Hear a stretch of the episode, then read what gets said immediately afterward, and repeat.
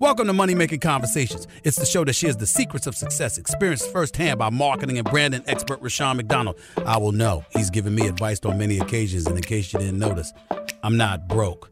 You know he'll be interviewing celebrity CEOs, entrepreneurs, and industry decision makers. It's what he likes to do. It's what he likes to share. Now it's time to hear from my man, Rushion McDonald. Money Making Conversations. Here we go. Welcome to Money Making Conversation. I'm your host, Rushion McDonald. It is time to stop reading other people's success story. I say that every week and start writing your own. I always tell people you hear about gifts, you hear about passion. I tell people leave with your gifts. And don't let your age, friends, family, or coworkers stop you from planning or living your dreams. All my interviews I bring on Money Making Conversations are for you. I invite celebrities, CEOs, entrepreneurs, and people I like to call industry decision makers. My next guest is a combination of celebrity, entrepreneur. She's definitely an industry decision maker. Denise Williams. She's one of the youngest real estate brokerage owners in the United States. She's a multi million dollar top producing real estate agent and has the largest black woman owned real estate brokerage in Atlanta with over 60, 60 agents on her team. Denise is also the Chief Information Officer for the Rap Snacks Corporation in partnership with Master P. She recently launched an online academy to mentor into entrepreneurship called the CE Owner Academy to show entrepreneurs how to transition from working as a CEO to retiring as an owner through marketing, automation, and systems. Please welcome to Money Making Conversation for her very first time. And she's looking fantastic. She's looking like an angel. Miss Denise Williams. How you doing, Denise? Thank you so much. I appreciate that. I appreciate well, that. first of all, you know, we're in the era coming out of we we coming out of COVID. You know, mm-hmm. we may we no, I shouldn't say that.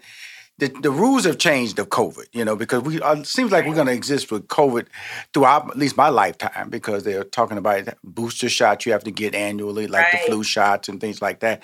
Uh, the first out of the box, you experienced 2020 like all people were shocked like all mm-hmm. people but somehow the real estate industry was still booming during covid yes.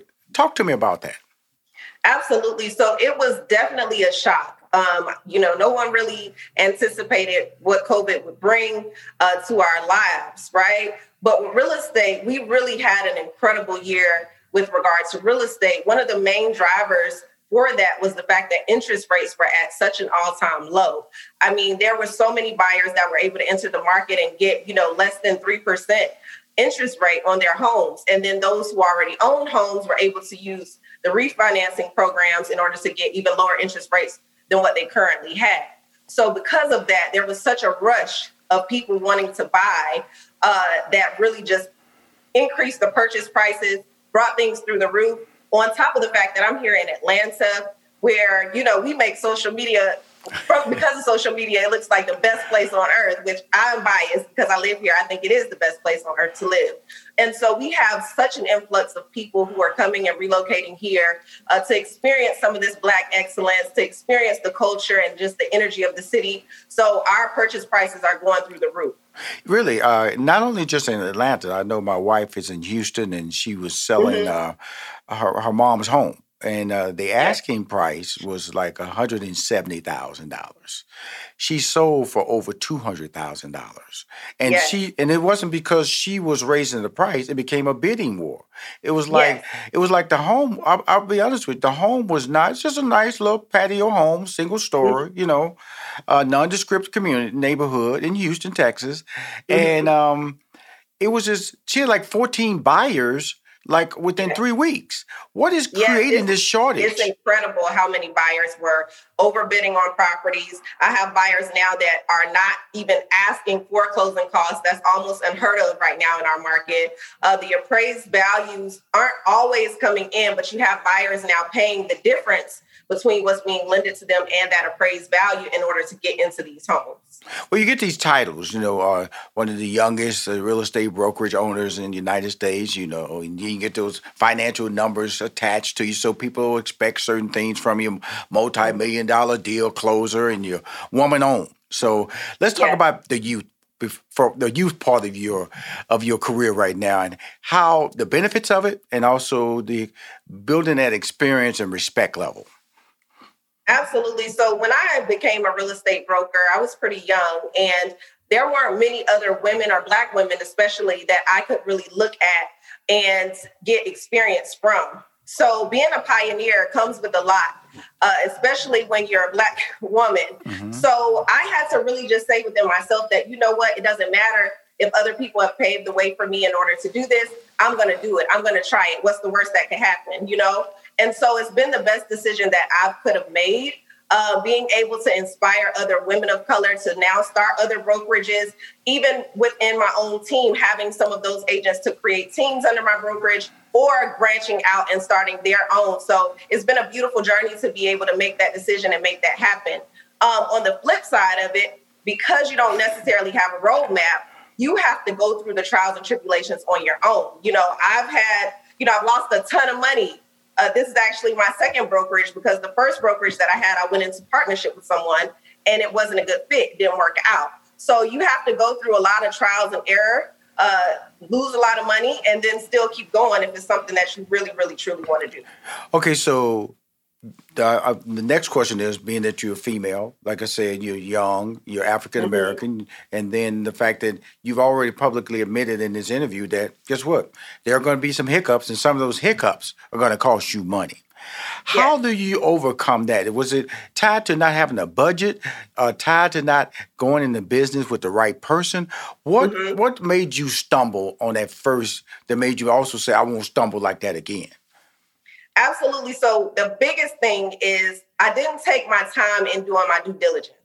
So what I encourage people to do is when you decide to start a business, of course you're going to do due diligence on the industry. You're going to research, you know, how it can be profitable and things of that nature. But when you're talking about actually starting with a partner, you need to do due diligence on that as well because that's essentially also a marriage. So the same way you would date someone and you want to know their background, you want to know what their parents are like, you want to know their credit score, you want to know what their personality is. You have to also take that same approach in business and do a lot of due diligence before you sign your name on a dotted line with someone. Because if you don't, you can end up again losing a business, missing out on a lot of time and a lot of money because you chose to jump at an opportunity um, more quickly than you should have. Now that's really good good notes, and thank you for telling my my listeners and mm-hmm. also as my viewers about this because we're now airing on um, AIB TV in the Atlanta market on oh, Comcast two ninety five. Two million homes are watching us weekly on Thursday nights. The show premieres at nine p.m. Eastern Standard Time. I want to just tell you this, Denise. When I when I look at you, I look at a talented person, but you know I just read some nice credits about you. You know that they sent over to me. Who are you? Who am I? So, me personally, I am obviously a real estate broker here in Atlanta, but more on a personal level, I am a mother uh, before anything. I think that's the most powerful title that I've ever had uh, to a son named Destin, who's actually the co owner in my business. And one of the things I want to encourage the listeners out there, especially parents, is that you need to make sure that you're taking your children along the journey. So, one of the things that I do with my son is I don't actually make any decisions in my business without his approval. He gets to see every commission check that I earn, he helps me to hire and to fire. Uh, he gives me his opinion on things of that nature because I think that is so important that we stop being just first generation millionaires or first business owners in our family or first this and first that. At some point, we have to start leaving a legacy where our children are second and third and fourth generations to the businesses that we've created. So, personally, I'm just so driven by legacy and just teaching not only my students in my CEO Owner Academy how to become owners, but also in my very own household. So that's something that I'm personally very passionate about. Now, being a member of a, a very powerful sisterhood, uh, the ladies of Delta Sigma Theta, and uh, come on now, DSD, come on, woo, woo, come on now. uh, I'm a proud member of Omega Psi Phi Fraternity Incorporated. So again, uh, the blessings are we have a certain uh, lineage, as they say, which runs back to the fraternity and sorority.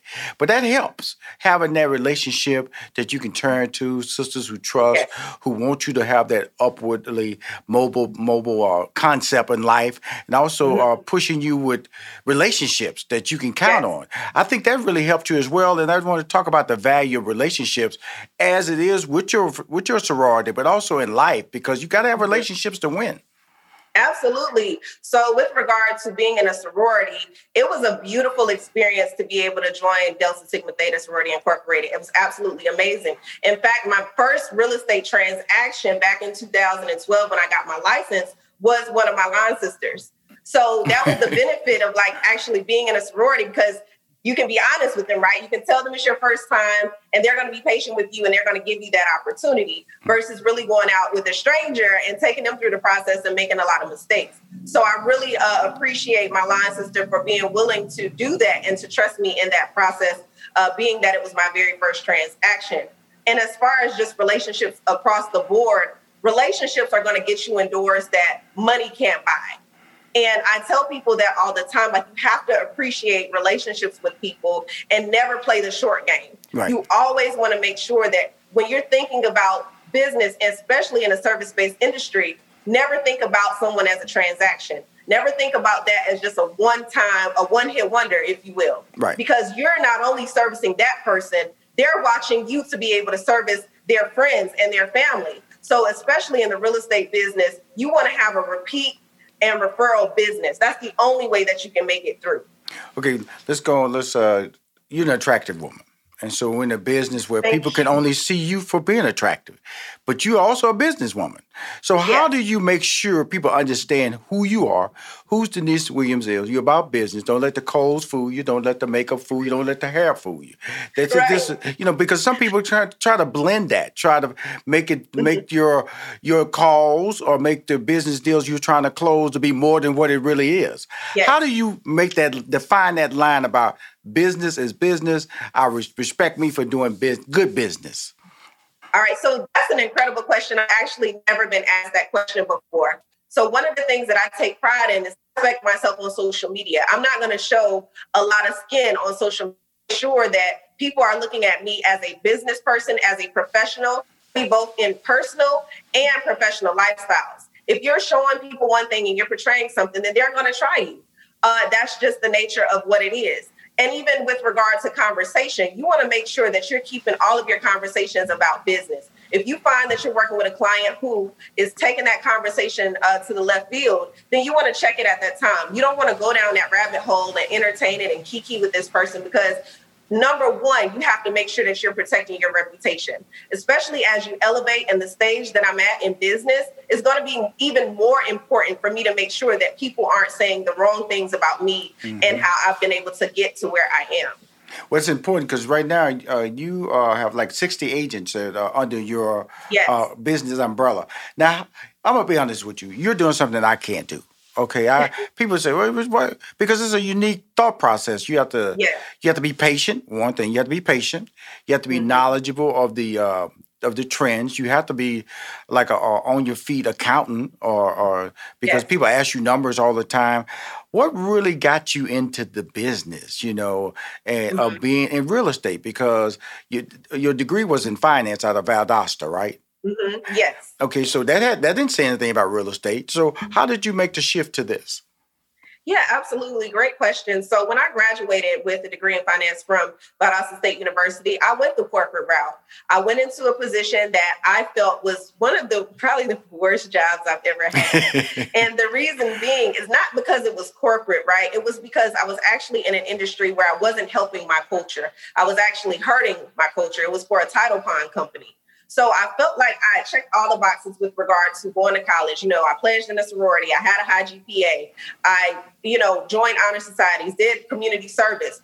But for whatever reason, I still couldn't find a job that was professional, in my opinion.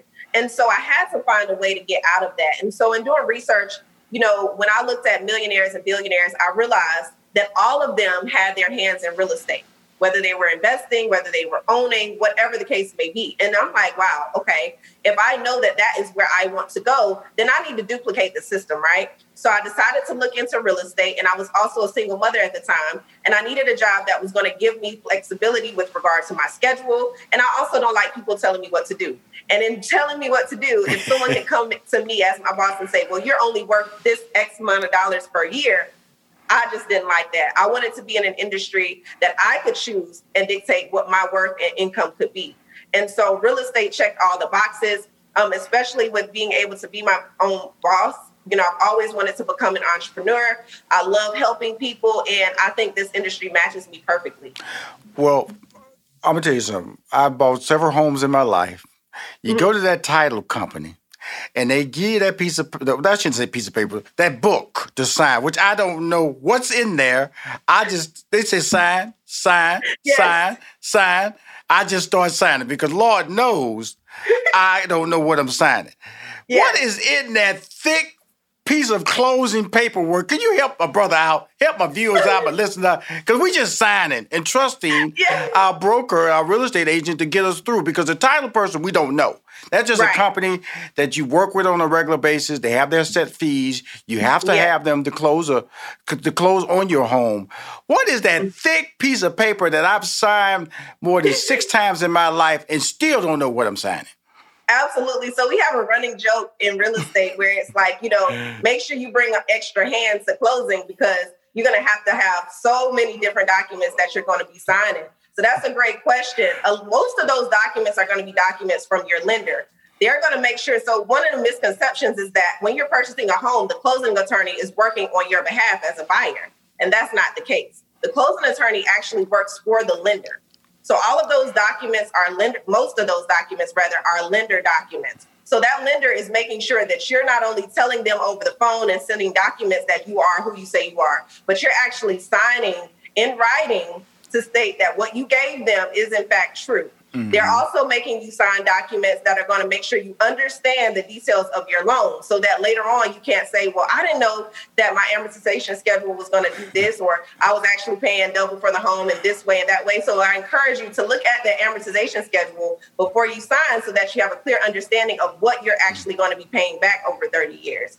You're also going to be looking over what we call an ALTA statement, which actually breaks out all the costs and fees that you're paying at closing. So some of those fees are going to be your closing costs. So the closing attorney's fees, your prorated taxes, your they're going to escrow your homeowner's insurance policy, things like that. All of those things have to be outlined at closing in order to protect you and the lender when you sign.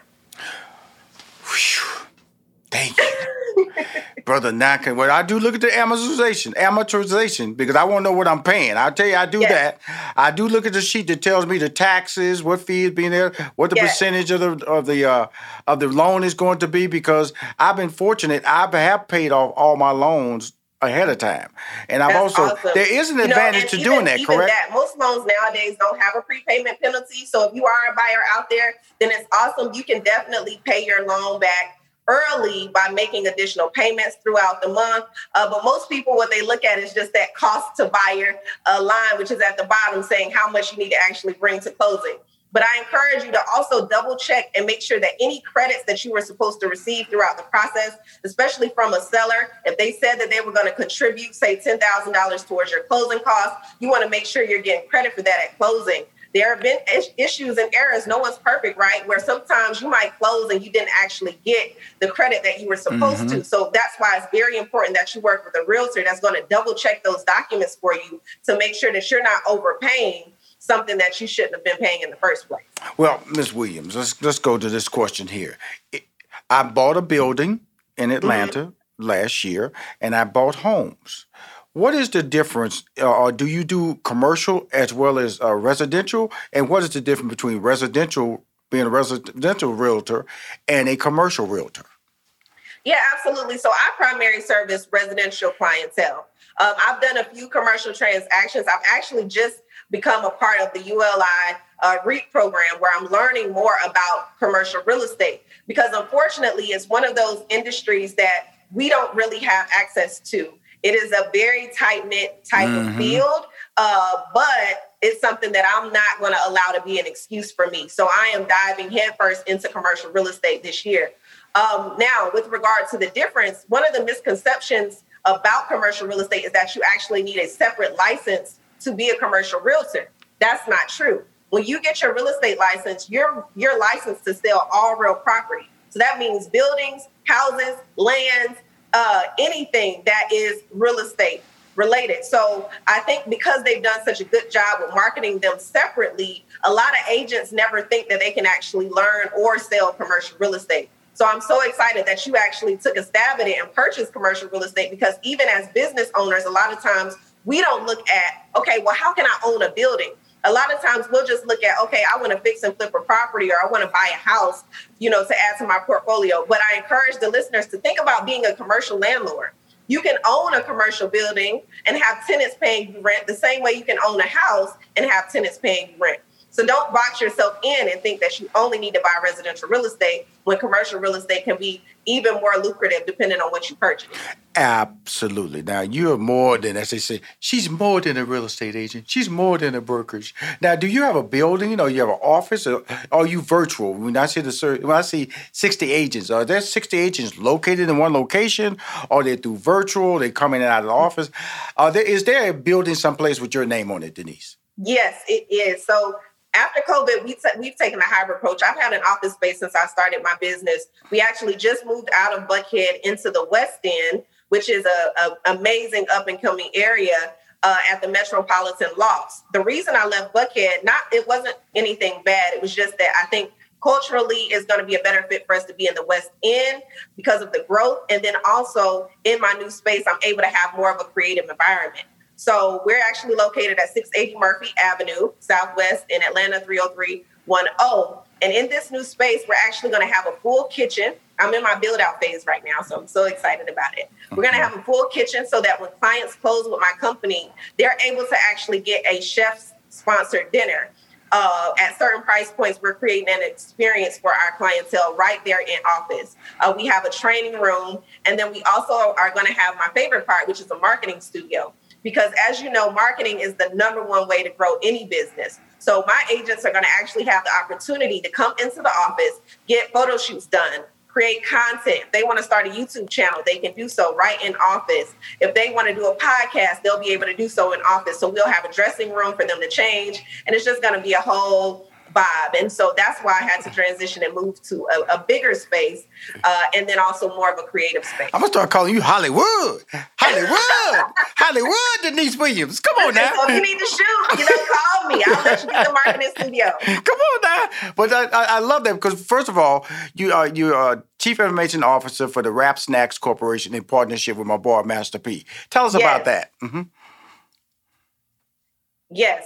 Um, that has been a life changing experience for me to be a part of the Rap Snacks organization. So, shout out to Master P, to James Lindsay, who's the owner of Rap Snacks, as well as Wise Intelligent, for giving me this opportunity. They've trusted me to not only partner with me, but to also help them with several different initiatives under their umbrella. So, one of the things that I'm working on with them is actually the Buyer Blocks uh, incubator, which is going to teach individuals how to purchase their very first property as well as an investment home. So it's, it's an extremely beneficial program that'll be rolling out this year.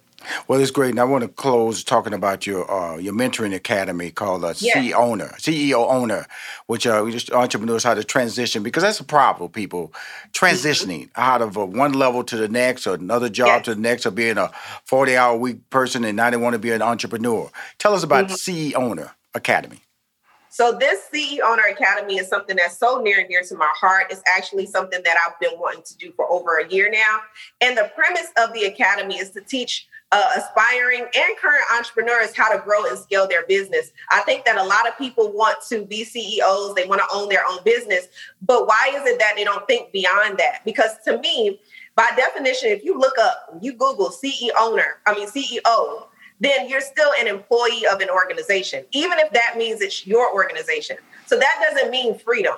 That still means that you have to pick up the phone when people call you. You still can't leave and go on vacation without your laptop. So my goal is to teach people to not just stop there. Don't just say, okay, I have a CEO title and now I've made it. Let's think about how you actually retire as an owner. Because in my space, I would never be able to call, you know, if you work for Keller Williams, you can't call Gary Keller. He's been able to implement systems and automation that allow him to make money without actually being present. And especially in our culture, I think it's important that we stop working until 65, 70, 80, even if it's within our own business, and really learn systems that are going to allow us true freedom because that's what I'm working so hard for. The money is going to come as a byproduct of my hard work and the way that I treat people, but freedom is going to come by intention, by systems, and automation. And those are the things that I teach in my academy. You know the interesting thing about it, people always look at me, and uh, my wife always say, "You, you, you, you spend more time at your office. You spend at home." I, well, I love my home, but I also love my office. You know, and yes. I think that you, what you're creating at the new location, it's going to be a place where you got a kitchen there, so you want to go in the refrigerator and get you something. You want to make yeah. your own breakfast at the office, you can do that. Uh, uh, you know, if you want to bake something, you're just creating a, a vibe for yourself, and you're and you're changing the rules because that when I bought this building, I, that was one of the things I wanted a full kitchen in it. I wanted a full kitchen. Awesome. I come in, my uh, my staff know they got their own refrigerator. I re, rebuilt out the basement where they have their own refrigerator, dishwasher, nice. their own food, and all that stuff. So they come up in my kitchen, my refrigerator, we got a problem. Cause I told y'all don't go in my refrigerator now. Cause I got so so make sure you get their refrigerator and your refrigerator, okay? Cause you don't want everybody. Right. That's go, actually a good point. That's I'm just telling point. you now. I'm just telling you right now, Hollywood. I'm just telling you right now, Hollywood, how you got to be now. And then they now, understand. where's my invite? You have me on the computer. I want to come to your building. Oh, don't don't worry. You gonna come by? Cause I like you. I like you. I, I want to invite you. because because see, I always enjoyed this the format that I've created called Money Making Conversation because I learn about people, are educated. I get educated about the process because yes. I know a lot, but like so many other people, I'm just going through the motions. I'm going through the motions when I buy homes. I'm going. I know somebody guided me through purchasing this building. I really don't know what I signed, but I got the right lawyer and I got the right person I've known for many years who did the commercial loan for me and found the building. So I was in good hands. But there's mm-hmm. a lot of mm-hmm. people that are not in good hands, and that's right. why I'm talking to you. I I feel you're one of those in good hands people. When they come to you, there's no agenda. It's about business. It's about getting the best best deal for yes. the, for your client, and the client being the person who wants to buy the house and your future, buy the commercial building because you're getting into that business. So, but I also yep. see a dominant amount of people in the commercial side that don't look like you, and that's why I want. That's why I brought that up because we out there dominating, re- rehabbing homes and selling homes mm-hmm. and stuff. Mm-hmm. But I'm tell you something. You get a building, a 15, 20 million dollar building, 40 million dollar building, you know, that's that'll keep you busy for a couple years with that commission that's check. That's life changing. that is life changing. And that's the route that I'm going because people don't think about it. But if you uh, even with commercial leasing, this is something that people don't know. When you lease a commercial space for a client, you actually get paid what they call first and 4 mm-hmm. So you mm-hmm. get paid the first month's rent, and then you get four or five percent of the lease amount for the life of the uh, of the the lease. So if that's a ten year lease, you're getting residuals for ten years based on your you know for your commission. Mm-hmm. And so I think that agents have to really start to think about like, okay, do I just want something real quick, or do I want some life changing money? And that's why I'm pivoting more into that space because I'm like, you know, we only have one house that's the most expensive house on the market right now is worth $15.5 million on the residential side. Right. I mean, that's a baby building on the commercial side. Yes. So if you really think about it, it's like, okay, it may take me a year or two to get a commission check for 30, 40 million dollars. But so what? You know, uh, we have to think bigger. And that's some of the things that I'm exposing my team to. And that's why I'm so grateful to have been selected into this REAP program because I'm learning so much about commercial real estate. And it's actually geared toward putting more diversity in the space. So it's a really, really phenomenal opportunity. Well, you you know you're in the, you know you're in the right place, and you know in the, in the right city, uh, Black Excellence yes. does does uh, excel in this particular market. And I just wanted to bring on the show, Denise.